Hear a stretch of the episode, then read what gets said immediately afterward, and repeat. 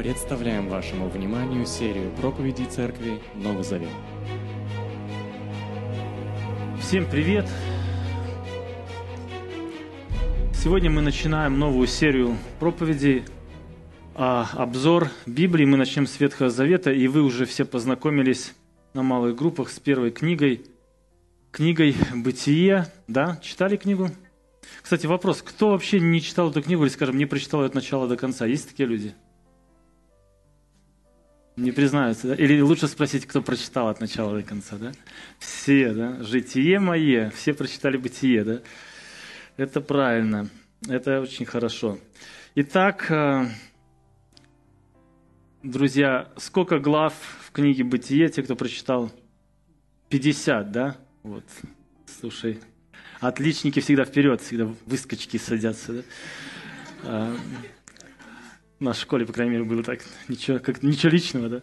А, я попытаюсь втащить 50 глав или втянуть а, в одну проповедь и при том не затянуть время.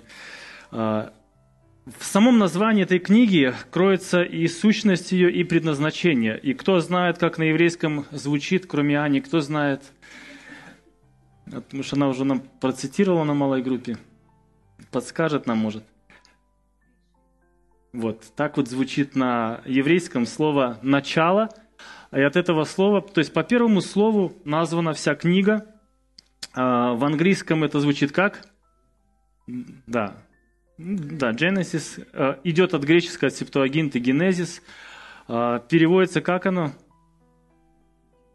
Происхождение, да? И наше русское слово «бытие». Кстати, отличнейшее слово, потому что бытие, да, мы знаем слово «быть», существовать, жить. Это появление идеи, материи, чего-то, и в то же самое время это и начало чего-то. То есть в одном слове два понятия, два значения – начало и существование. И поэтому, я бы сказал, очень удачно подобрали перевод для э, первой книги или название для первой книги – кто пробовал читать Библию с Нового Завета, не зная или не читая никогда книгу Бытия? Пробовали, да? Ну, на самом деле, что не возьми, что Бытие, что Новый Завет, все начинается с чудес. Там земля сотворена, да, там мужики рождают мужиков, и люди читают, как бы им сложно понять и то, и другое. Но все-таки я тоже, кстати, пробовал с э, начала, не получилось, там где-то до 6-7 главы дошел. И я начинал с Нового Завета. И если вы вспомните, кто еще тогда, кто помнит, как он читал Новый Завет, ему будет сложно понимать, кто такой Авраам, Исаак, Иаков, все эти персонажи, им сложно понять, э, каким боком они переплетены сюда, почему это. И зачем нам книга «Бытие», друзья? Книга дает нам вообще основу, это фундамент, на котором строится вся наша жизнь верующего человека. Если вы не читали эту книгу, вы не поймете Новый Завет. Вы до конца не поймете Новый Завет. Все ветхозаветные писания так или иначе отталкиваются от этой книги. В Новом Завете, например, содержит 316 э, прямых цитат на книгу «Бытие». А, в этой книге мы видим, как Бог творит мир. В этой книге мы видим, что Бог является Отец всех людей, Отец верующих людей. Более скажу, не читая или не понимая эту книгу, сложно будет даже понять э, сущность спасения. Например, Павел пишет письмо в церковь Коринф, и он называет Христа последним Адамом. А, в послании к римлянам он сравнивает последствия подвига Христа с последствием греха Адама. И если мы не знаем, кто такой Адам, что он натворил, в чем особенность этого человека, то нам будет сложно понять вообще вот эти понятия, термины, параллели апостола Павла в Новом Завете. Здесь также вы найдете упоминание об учении э, о Святом Духе, его деятельности. Эта книга подробнее остальных рассказывает о человеке и о его роли. Если мы задаемся вопросом, откуда он появился, для чего он живет, что с ним произошло, то советую вам читать книгу «Бытие». Если вы в этом э, слабо разбираетесь или вы сделаете неправильные выводы о том, что произошло с человеком, в частности, о грехопадении, и об этом учит книга «Бытие», то вы не сможете понять, как вообще решается эта проблема, проблема греха. И, конечно, как я уже упомянул, эта книга э, – это начало рассказа о том, как Бог спасает человеческий род. Это книга о происхождении. Она описывает начало неба и земли, времени, жизни мужчин и женщины разных народов, избранного народа, семьи и брака, греха, осуждения, спасения и благословения, истинной религии и идолопоклонства, пророчества и их исполнения. Эта книга говорит о том, как вообще первый человек получил знания о мире, о духовной жизни, как первый человек столкнулся с первым обманом, с проблемой доверия Божьему Слову, о первом грехе эта книга. Итак, посмотрим, кто автор этой книги –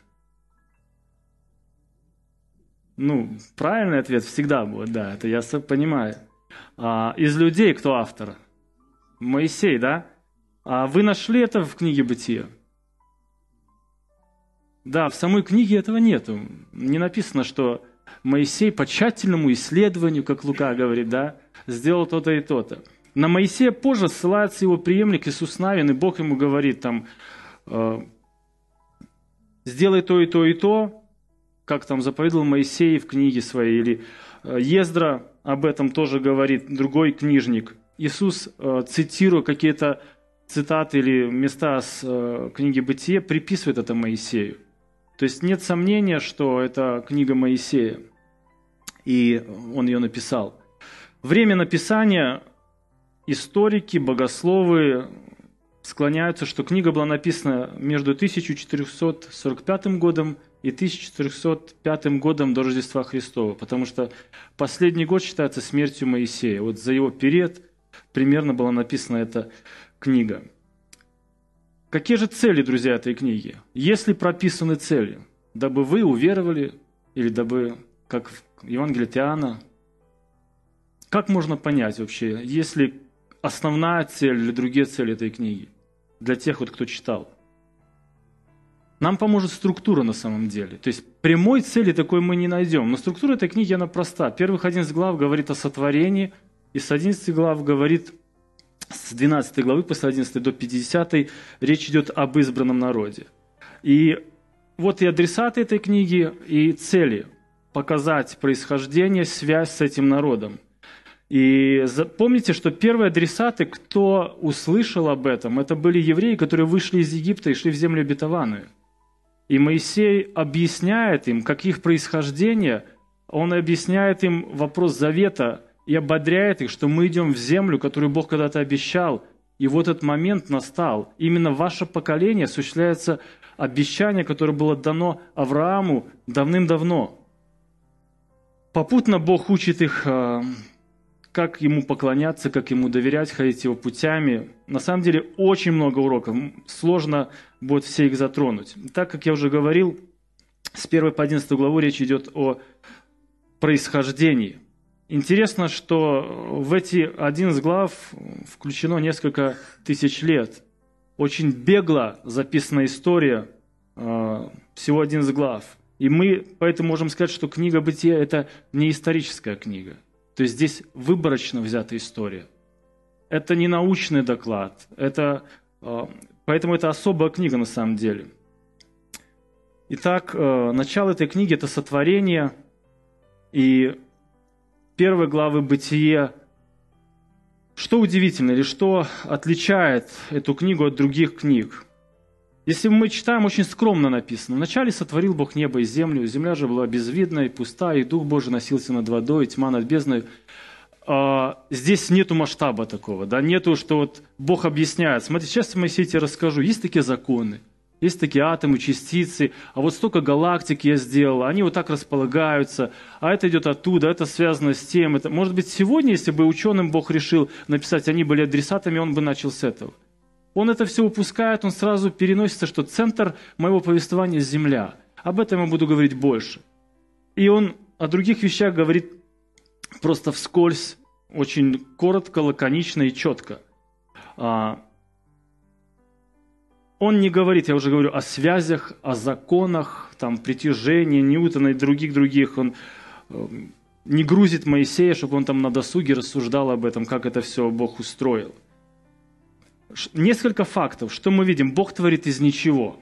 у него нету а, подручных материалов. Бог творит словом. Его слово имеет силу, имеет энергию. А, Бог – это даже его метод. Он сказал и появилось. Его слово способно творить.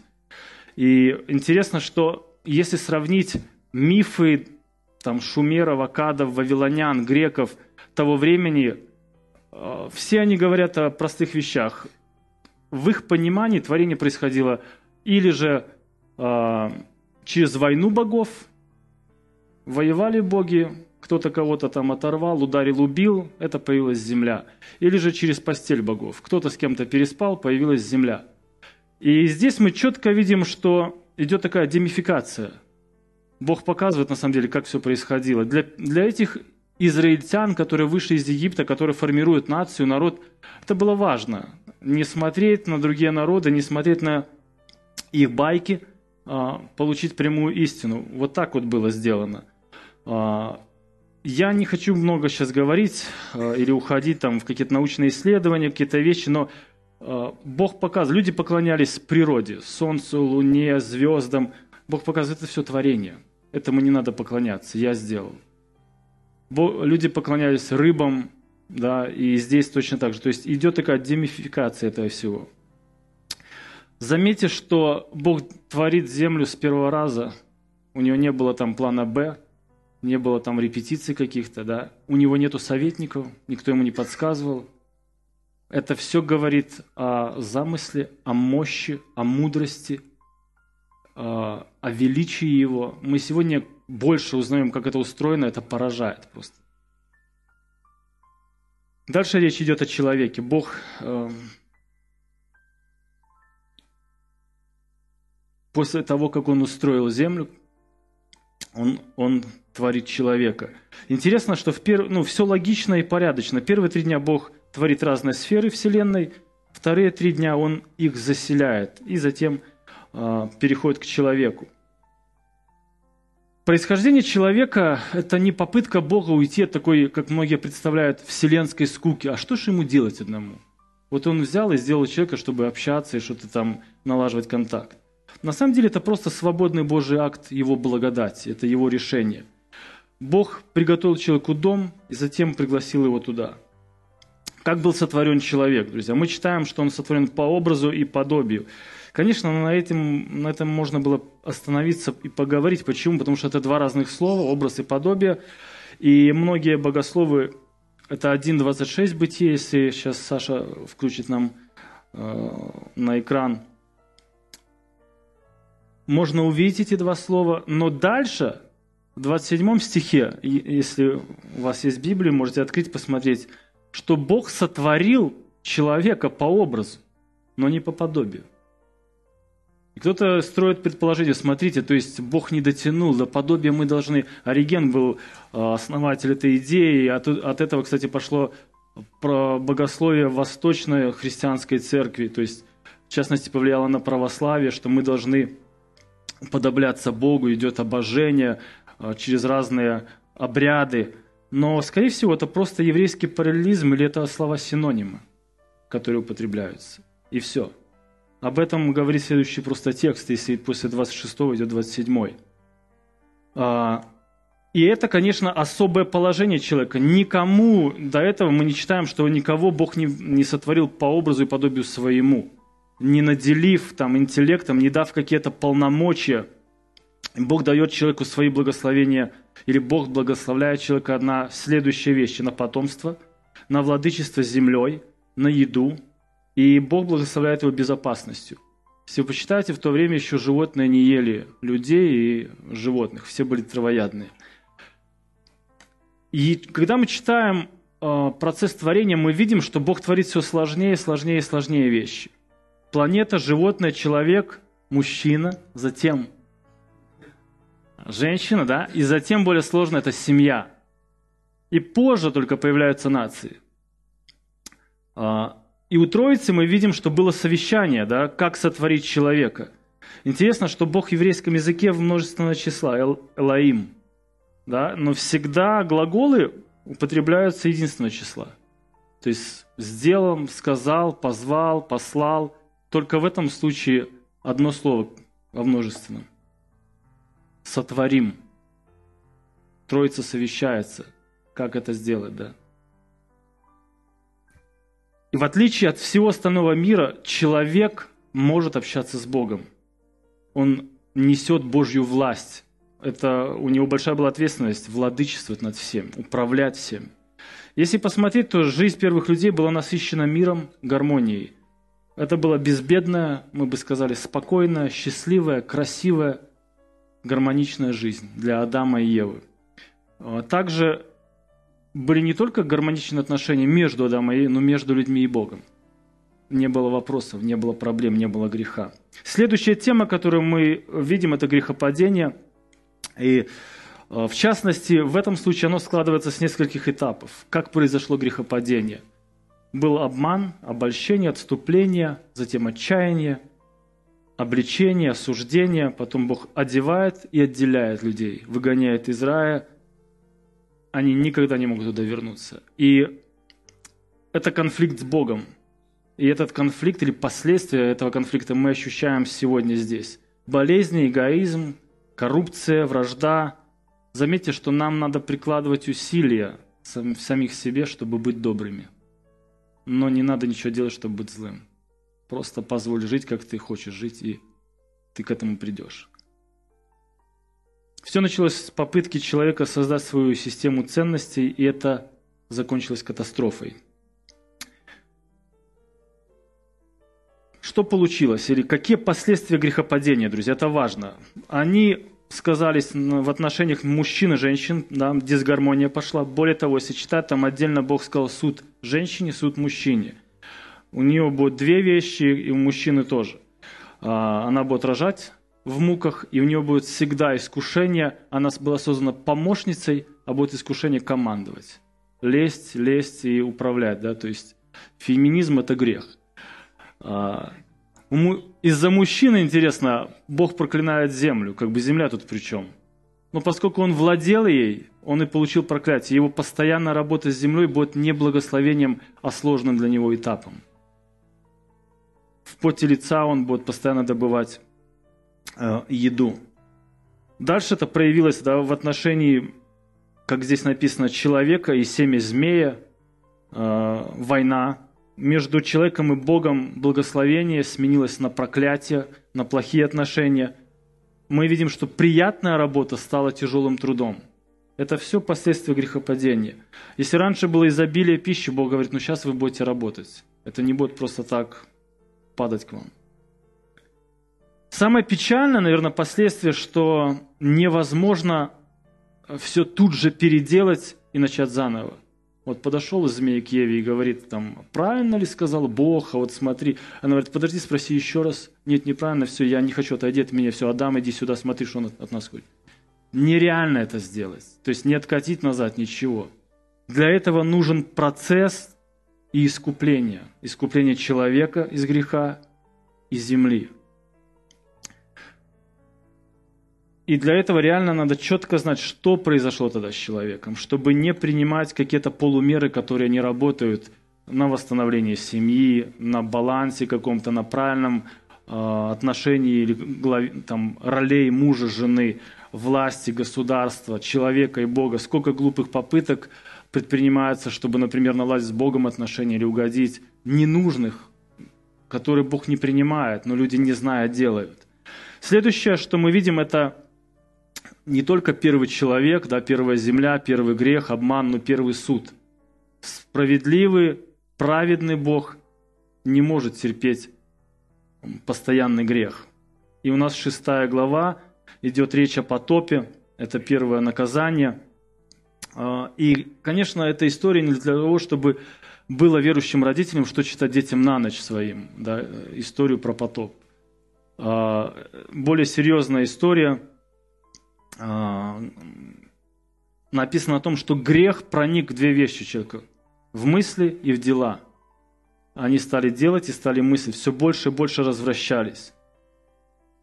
А, также написано, что люди начинают умножаться на земле и предполагают на основании подсчета продолжительности жизни пищи, там, всех этих родословных, которые осталось, э, остались в книге Бытия, что людей уже было миллионы.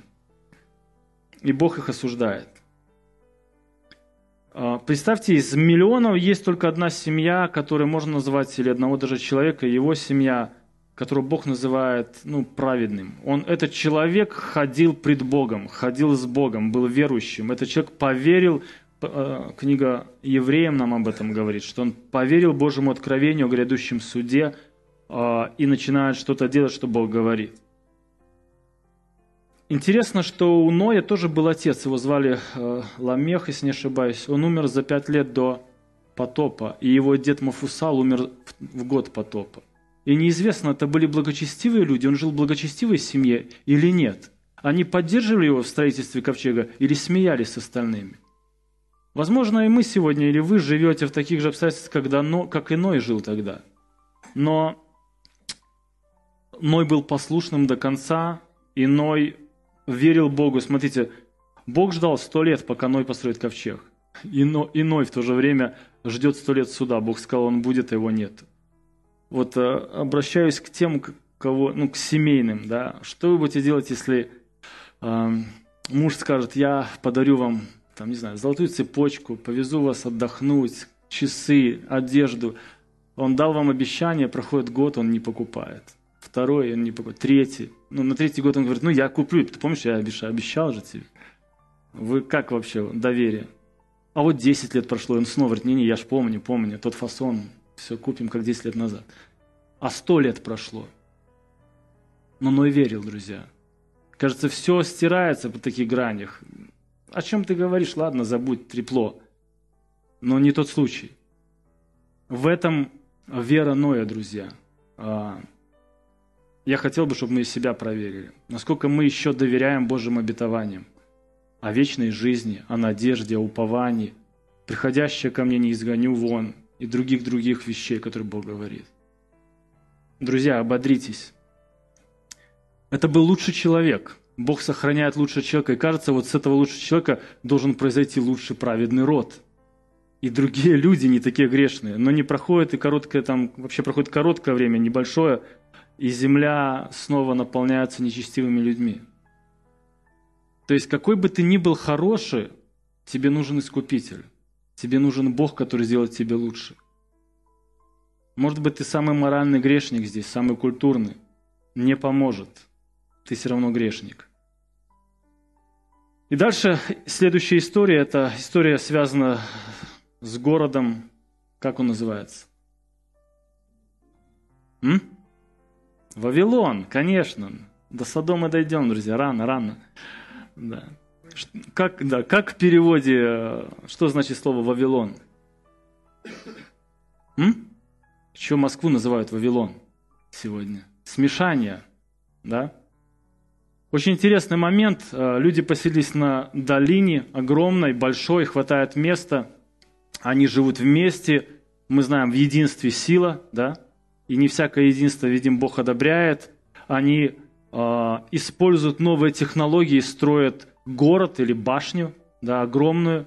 Какая цель у них, этой башни? Да, да, правильно, да, достичь неба и сделать себе имя. Согласны? Читали также, тоже читали, что и я. И это, и это интересный момент, друзья. Если раньше они делали с камней, это долго тесать, находить. Если раньше они делали глину, которая, может быть, просто на солнце твердила, они начали ее обжигать и поняли, что это намного крепче. Это первый там Минский керамический завод появился. Да? Делали кирпич. Но что у них было вместо раствора? У них была смола или асфальт. То есть ты представляешь, делаешь башню, она еще водонепроницаемая. Не потоп тебе и в небо ведет. Если раньше Бог забирал людей в небо, то сегодня они говорят, мы сами туда дойдем, мы сделаем храм до небес и поднимемся туда. Здесь написано, как мы сделаем себе имя. Это очень интересный момент, потому что в книге Бытие написано 6.4, что, вы помните это, о определенных людях сказано, что были издревле славные люди. Мы говорим об исполинах. Вот славные люди и выражение «сделаем себе имя» – это то же самое – Другими словами, мы люди имени, мы сделаем, мы мы, мы прославимся, наше имя будут знать, наше имя запомнят, наше имя будет великим. Вот это то, что они хотели сделать. И это, это все потомки одного благочестивого человека Ноя. Они уже собрались вместе не славить Бога, собрались против Бога.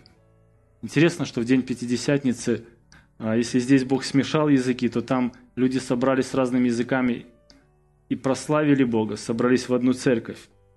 Бог делает очень просто, Он не уничтожает их, Он не посылает потоп или что-то другое, Он просто мешает э, языки, и они останавливают этот проект, памятник глупости.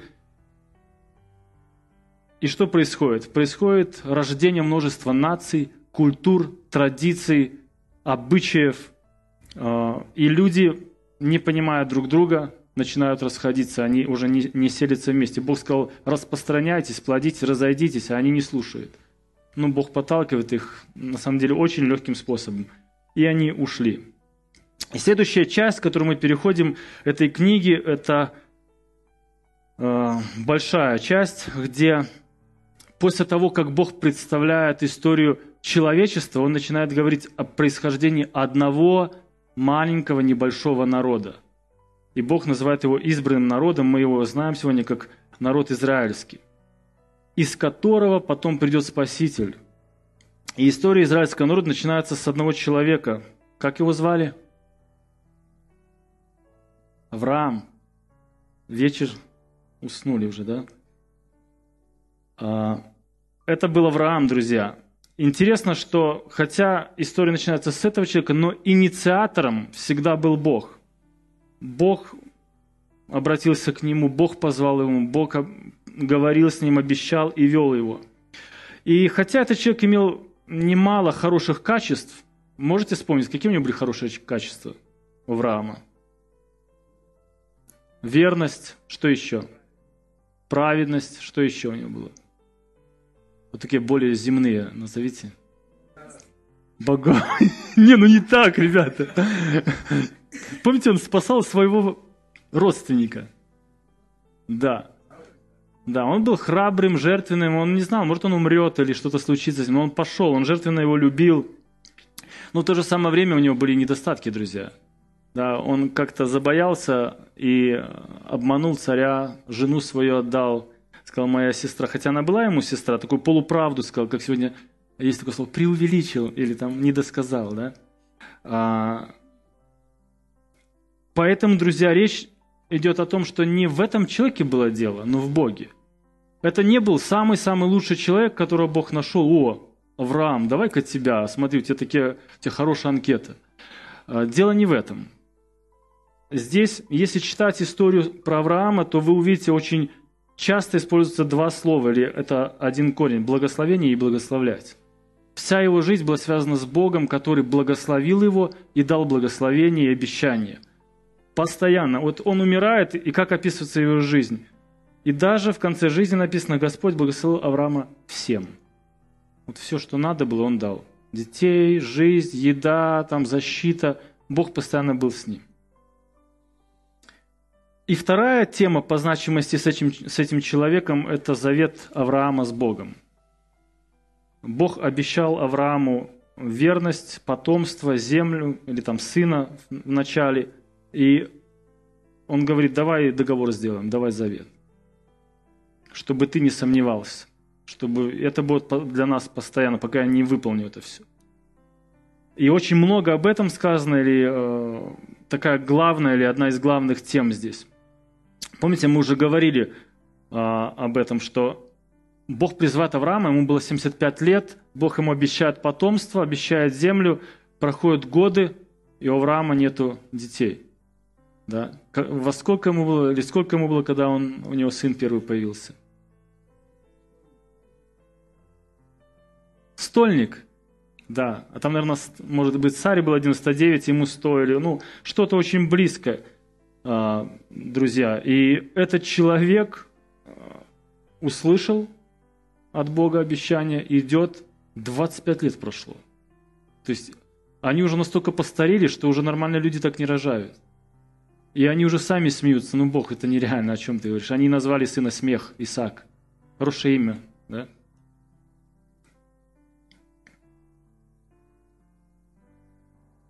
Авраам не просто верил, что есть Яхве. Вот написано о нем, Авраам поверил Яхве. То есть он ему доверял. Это большая разница, верить в Бога и верить Богу, да, доверять. И его жизнь – это пример доверия постоянный. И он рос постоянно в этом доверии. То есть, если посмотреть, мы видим, он постоянно извлекал уроки, где он промазывал где-то, затем он возвращался на ту точку и проходил этот урок.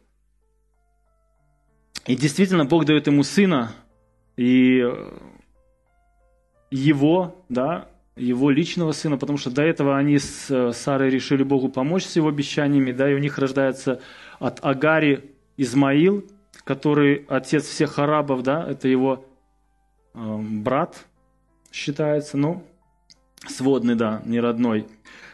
И вот рождается родной сын, Исаак, наследник, обещанный первенец, э, столько ждали. Через 13 лет после этих событий Бог говорит Аврааму, это следующее яркое событие в его жизни.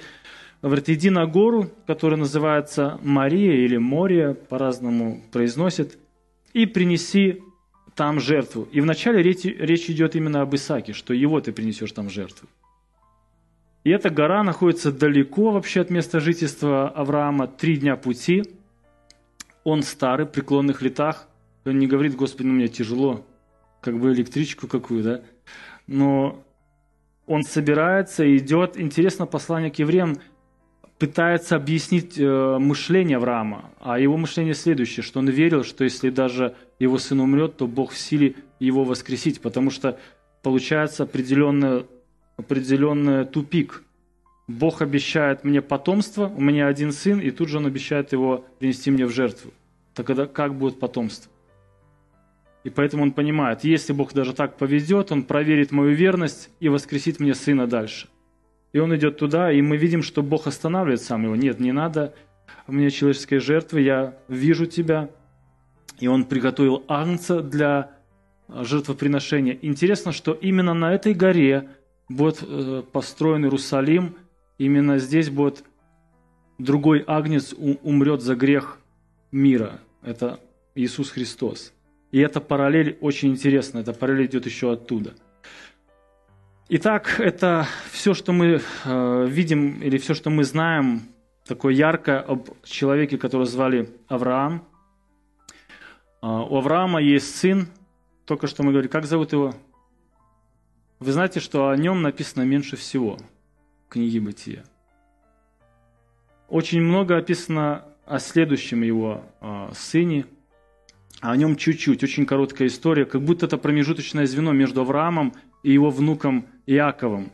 И в этой истории важно только то, что Бог заключает с Исаком тот же самый завет, который он заключил с его отцом Авраамом, который продолжается. Те же благословения он получает. И э, мы можем читать, что Бытие 24.5, э, как у Авраама, у него тоже долго не было детей, лет 20. Не 25, уже видите, меньше, 20 и он сам молится, и после молитвы Бог дает ему двух сыновей, близнецов, или двой, двойнят, я не знаю даже, были они близнецы, один точно был красный, об этом упоминает. А, также описано, что во всех делах Исаак имел успех, как и его отец а, Авраам. То есть и в бизнесе, в жизни, в охране, где они жили, он располагал разных людей, защищал его. И, и очень коротко о нем. И вот следующая история, друзья, это Иаков или Израиль. Очень интересный персонаж. Вот, э, очень интересно. О нем много сказано, э, много уроков. Мы возьмем только три. Итак, давайте сначала. Евреи – это дети кого? Авраама, да? А называют их как? Израильтяне. Так подождите, а почему они не авраамитяне? Почему мы не Авраам летим, а в Израиль? Как получилось? М? Да, Яков стал Израилем, друзья, потому что именно э, у Авраама рождается один сын, у Исаака рождается два, а у Якова рождается двенадцать, мы называем их патриархи. И вот э, эти э, 12 человек, от них рождаются уже, или умножаются племена. И вот то, что Бог обещал, все случается с внуком Авраама, с Иаковом. И он, сам Бог меняет ему имя, дает другое имя. Но давайте немножко пробежимся и посмотрим вот три хотя бы урока, которые мы видим от этого человека Иакова. Итак, у нас есть Авраам, Исаак, Иаков. А, у Иакова был родной брат. Да? Первый урок, он связан с благословением Авраама. Помните благословение Авраама? Он, это земля, потомство, да, которое будет... А, еще один момент какой-то упустили мы. Но кто был старше, Иаков или Исав? Исав был старший брат. И по закону на благословение Авраамова а, и первенство должен был получить старший брат. Но мы видим, что обманным путем, даже не обманным, ну, таким манипуляциями он сыграл на голоде своего брата. Брат не очень-то сильно и держался этих благословений. Он у него выкупает первородство, а это значит, что он получает, сейчас считают, как минимум двойную долю наследства, а то, говорят, в то время это просто ты становился а, предводитель всего клана родового. То есть все хозяйство ты получал, по сути, отца своего. И э, младший Яков, о котором мы сейчас идем говорим, он покупает за еду буквально вот это право получить наследство, право быть первым. Он очень сильно об этом, как мы говорим, ревнует.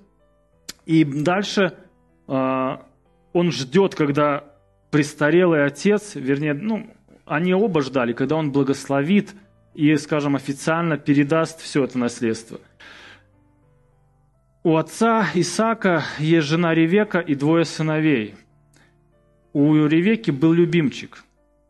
У мамы есть всегда любимчик. Кто это был, помните? Иаков, да. А у отца любимчик. Если вы проследите, очень интересно, потому что отец и сын Исаф любили хорошо покушать. Этот продал первородство за еду, и Исаву говорит, так, сходи, принеси мне лучшей дичи, приготовь, и тогда я тебя благословлю. Придешь ко мне. Кстати, он не зовет второго сына, зовет одного. И в этом проявлялось э, пренебрежение. И у мамы рождается план. Этот план основан тоже не на простых вещах. Почему? Потому что когда мама была беременная, а, были роды, и Бог ей говорит, два племени у тебя, но старший будет в подчинении у младшего. И она это запомнила – и тут она понимает, что ее муж хочет э, отдать все старшему. Подожди, подожди, по Божьему плану не так. И она идет на хитрость, она зовет своего любимчика Якова и говорит, пока Исаф охотится за дичью, иди сюда, давай сделаем такую хитрость. Переоденем тебя. Он слепой, но мы надо обмануть другие чувства обоняния, чтобы он не раскусил. И Иаков, мы видим, он сразу отговаривает, он, нет, нет, нет, я этим не хочу, мама, заниматься, вместо благословения получу проклятие, мать уговаривает и говорит, ну, пусть проклятие будет не на тебе, а на мне. Вероятно, она имела в виду, проклятие не будет, потому что Бог мне так обещал. И она идет на эту хитрость, на этот шаг. И действительно, э, Исаак благословляет младшего, отдает все благословение. То есть сегодня мы читаем этот рассказ, а в чем, в чем проблема? Ну, пришел старший и сказал, я беру свои слова обратно, иди-ка сюда. Тогда так не делалось. Даже устное благословение – это как закон был. Все, он не мог. Он говорит сыну, у меня нету других для тебя благословений. Нету других лучших слов, нету завещания. Вообще не могу переписать, отменить, ничего сделать. И интересно, что до этого Исав, который с легкостью как бы продал свое первородство за еду, узнав, вышел, написано, горько заплакал и зарыдал. Мы бы сегодня сказали, заорал. Вот фильм бы четкий сняли про это, как он кричит.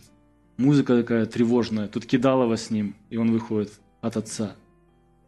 Но что происходит с ним, друзья? А, ты обманом получил благословение. Бог учит этого человека, Иакова, что все, что ты делаешь обманом, все, что ты делаешь хитростью, не принесет тебе счастья.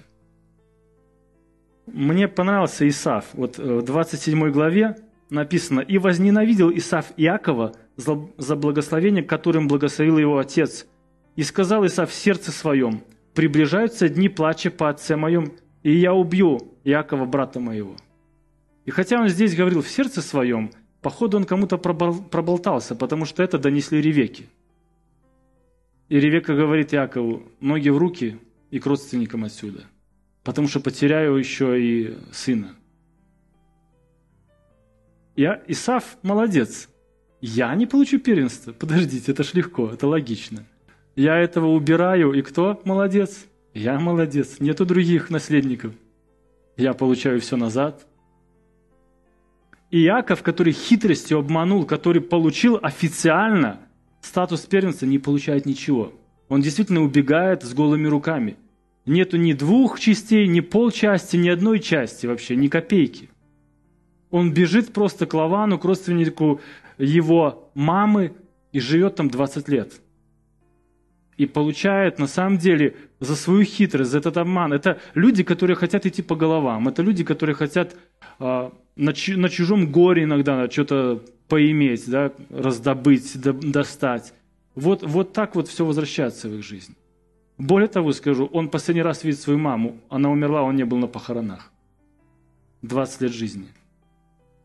И там только начинаются чудеса. Он приходит к Лавану, влюбляется в девчонку, у него ни копейки, надо платить выкуп. Они посчитали, сколько тогда это стоило. Ну, примерно 7 лет работы, давай. Он говорит, и он так влюблен был, работал, что это как один день прошло, представляете? День свадьбы, на свадьбу традиция закрывать лицо. Закрыли, женился не та. Да, другая, другая дочка Лавана была. Лия, которая считает, что, возможно, зрение было у нее плохое, не такая красивая. Но написано в еврейском такое слово, которое мы называем сегодня ненависть. То есть не было любви, не то чтобы он хотел ее убить, но она была просто тупо равнодушна ему. Интересно, что Лия согласилась на такой же обман, и они с чем-то с Яковом схожи. Вы обманули отца, который был слепой, и ты пожал это, ты получил себе такое же, ты не увидел. Он работает другие 7 лет за это. 14 и 6 лет еще за остальных овец, там, которые у него было. 20 лет у тестя работает. Золотой тесть, да?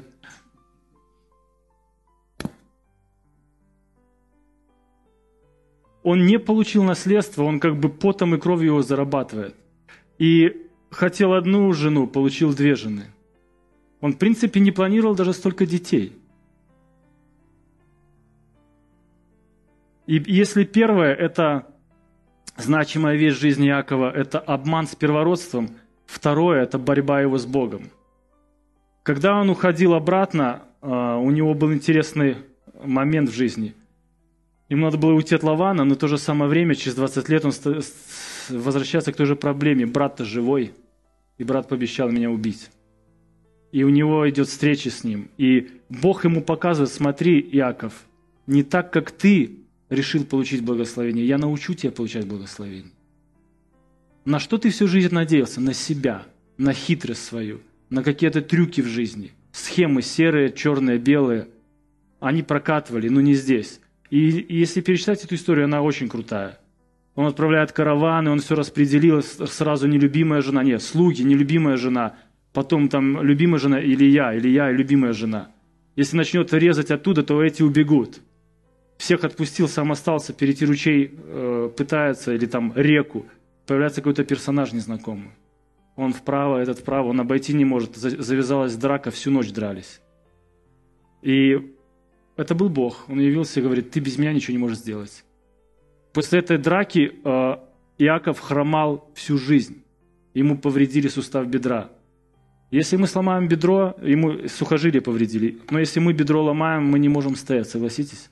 Это наше основание. Бог говорит, на чем ты стоишь, Яков? Запомни этот урок на всю жизнь. Если я у тебя в жизни основание, ты будешь идти. Если нет, ты будешь хромать. И там написано так, что евреи не едят по сей день это сухожилие, потому что это напоминание об этом, как святыня определенная для них. То есть это говорит о том, что это не был сон, это была реальность, человек стал инвалидом в какой-то мере. Это говорило о том, что бороться с Богом бесполезно, идти против Бога бесполезно. И Бог говорит, если я иду впереди тебя, Он меняет тут же ему имя. Израиль обозначает одно из значений «Бог сражается за тебя». Он всю жизнь думал, как с братом-то решить вопрос. Схемы придумал. Встречаются брат его, говорит, а зачем мне эти караваны? Что ты творишь вообще? Ну, я хотел, чтобы ты меня не убил, да я уже забыл. Обнялись вместе и пошли дальше. И больше никогда Исаф не пытается убить Якова, они вместе хоронят отца. Бог решает их вопрос. И Бог дает ему сильнейший урок Иакову. Поэтому об этом человеке написано больше, чем об остальных людях. И у него рождаются, а, у него рождаются много детей от разных жен, и это тоже отдельная тема, потому что нелюбимая рожала, а любимая не могла родить детей. Но нелюбимая рожает и называет детей очень интересными именами. А, почему? Потому что, ну, например, вот первенец Рувим, буквально, если сказать, вот сын. Ну, у нас перевели Господь презрел на мое бедствие. Ну, буквально вот обратил, что за бедствие? Он не любил ее. Симеон или слышание, или слушание, Бог услышал, что я нелюбимая. И вот она думала, что дети привяжут, какие-то обстоятельства поменяют, и Иаков ее полюбит. И она действительно рожает одну за одной. Рахиль в то же самое время, другая его жена, любимая, видя, завидует своей сестре и делает, как ее бабушка когда-то. Давай э, тогда иди к моей служанке, она родит, это будет моим ребенком. Служанка рождает несколько детей. Тогда сестра смотрит, делает так же. Тогда иди к моей служанке. И Яков, как манипулятор такой, или вернее, туда его, сюда бросает. И только позже она рождает сына, которого зовут Иосиф, Рахиль. И все эти имена, если посмотреть буквально на еврейском, которое дает Лия своим детям, это такой намек на то, чтобы как-то Якова к себе э, позвать. Поэтому, девчонки, думайте, да, думайте, что... Если вы думаете, что вы переделаете человека после свадьбы, привяжете чем-то или как-то, если вы ошибаетесь, уже были такие героини.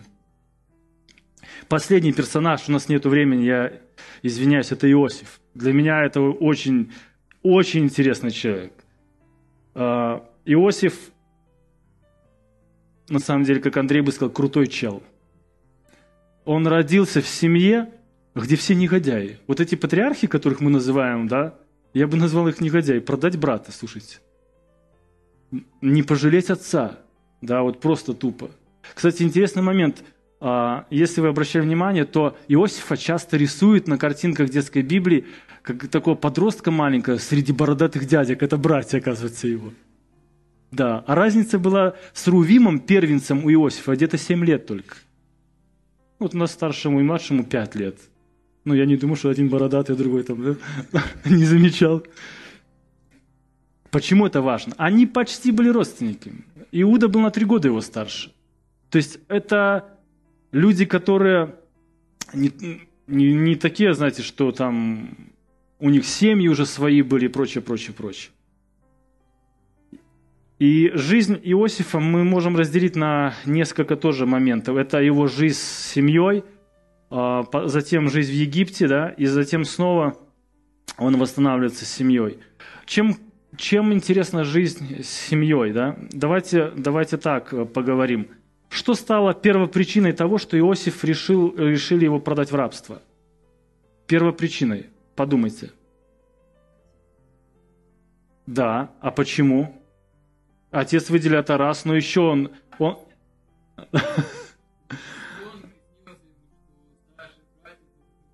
Золотые слова. Да. И потом даже он говорит, и ты, отец, будешь мне поклоняться. Тоже сон. Вопрос, сон был от кого? От Бога. Сон привел его в Египет. Благодаря грубо сну он попал в рабство. В Египте он попал в другую ситуацию, да, в тюрьму. А что вывело его из тюрьмы? Сон. Смотрите, Бог вводит его в сложные обстоятельства, Бог выводит его через сложные обстоятельства. Среди всех этих подлецов, которые, если мы читаем дальше, его братья, они взяли там за сестру одну деревню, вырезали.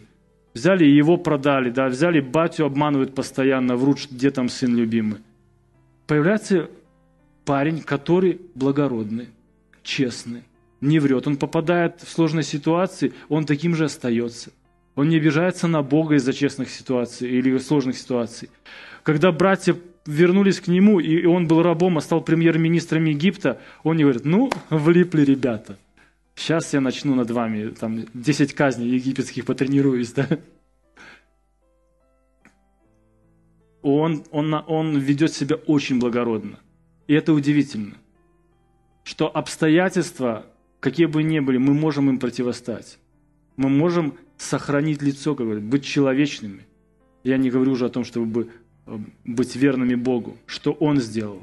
И это поэтому это удивительный человек. И последний момент, когда все переселяются, там идут списки, 50 или 49 глава, о том, кто переселился. То есть буквально они взяли, задокументировали все роды, семьи, что за люди пришли туда. И после этого они уже уходят с Моисеем не 70 человек, да, а 2 миллиона, больше 2 миллионов людей. Последний стих, который очень мне нравится, это 50 глава, 20 стих, если, Саша, ты сможешь вывести его на экран. Написано, что вы замышляли против меня зло. А как дальше написано? Но Бог обратил. Интересно, что в еврейском написано там два раза вот это слово замышляли. Вы замышляли против меня зло, но Бог замышлял для меня добро. То есть вот вы замышляли против меня зло, а по Божьему промыслу оно обернулось добром. Вот нас так перевели, да? Буквально у Бога всегда было для Иосифа добро. Он для него замыслил, но он использует зло братьев в своих целях.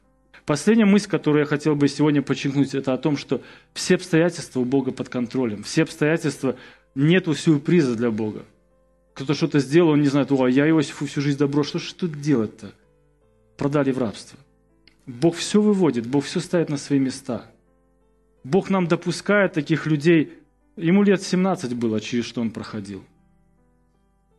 Бог допускает и обстоятельства, и людей, и трудности, и Бог их контролирует и знает, когда вывести их. Все в Его власти. Друзья, таков наш Бог. Он мудрый, Он творец, да, Он всесильный. Как мы уже говорили, у Него нету советников, у Него нету помощников, он ни в чем не нуждается, он самодостаточен. Он благ, он любящий. У него огромный план для каждого из нас. И какие мы выводы можем сделать? Или к чему можем прийти, читая книгу или пробежав по книге «Бытие»? Ну, наверное, первое, о чем бы я хотел, чтобы вы перечитали эту книгу. Если вы вдохновились его перечитать дома, позже, дай Бог. Мы видим Бога, мы видим Его мощь, мы видим его план, замысел развития истории в этой книге, как он все это направляет. Будем молиться. Отец, нам очень много чего может быть непонятно здесь, но мы видим Твои деяния. Мы верим, что Ты Словом сотворил землю, небеса, все, что здесь наполняет. Мы верим, что у Тебя был замысел для человека, Господи. Мы рады, что Ты не оставил нас после грехопадения одних с грехом, но у Тебя есть план по спасению людей. Ты настолько благ и милостив, что осуществил его, Господи, Ты даруешь и сегодня спасение. Мы благодарим, Господи, вот за книгу «Бытие», за этих людей, за их характер, за их уроки, за их положительные и отрицательные качества – и мы можем учиться, Господи, доверять, как доверяли эти люди, избежать каких-то ошибок. Благослови нас в этом я прошу. Прославляю Твое великое имя мудрого Бога. Аминь.